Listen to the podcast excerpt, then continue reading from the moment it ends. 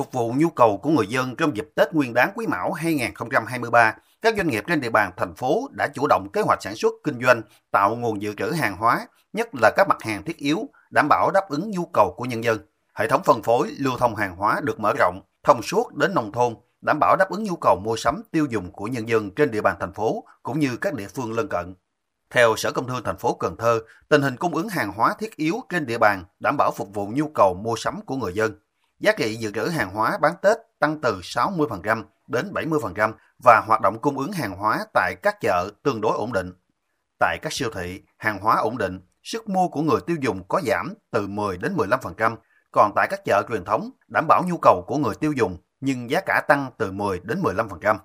Ngành công thương cũng phối hợp chặt chẽ với các ngành chức năng trong việc kiểm tra kiểm soát thị trường, đảm bảo cung ứng đầy đủ, phục vụ tốt nhu cầu sản xuất kinh doanh và sinh hoạt của nhân dân, nhất là mặt hàng xăng dầu.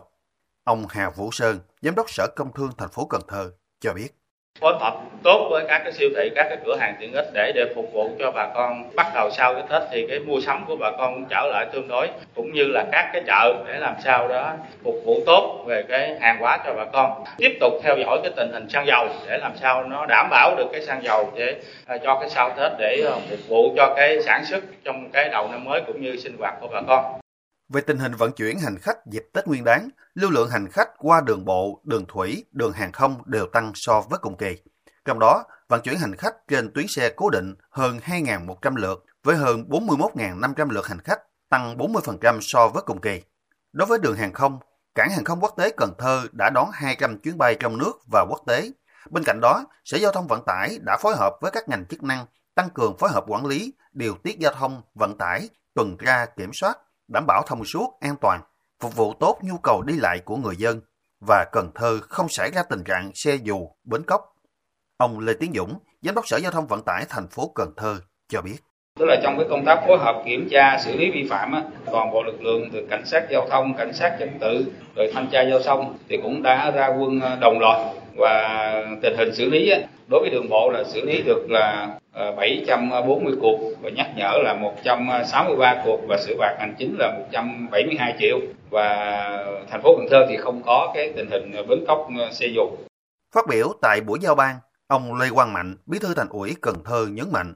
công tác chăm lo cho các gia đình chính sách, người có công với nước, hộ nghèo, đối tượng bảo trợ xã hội, cán bộ, công chức, viên chức và người lao động được thực hiện chu đáo, kịp thời, đúng đối tượng, đảm bảo chính sách an sinh và phúc lợi xã hội, chăm lo tốt cho các tầng lớp nhân dân thành phố trong dịp Tết.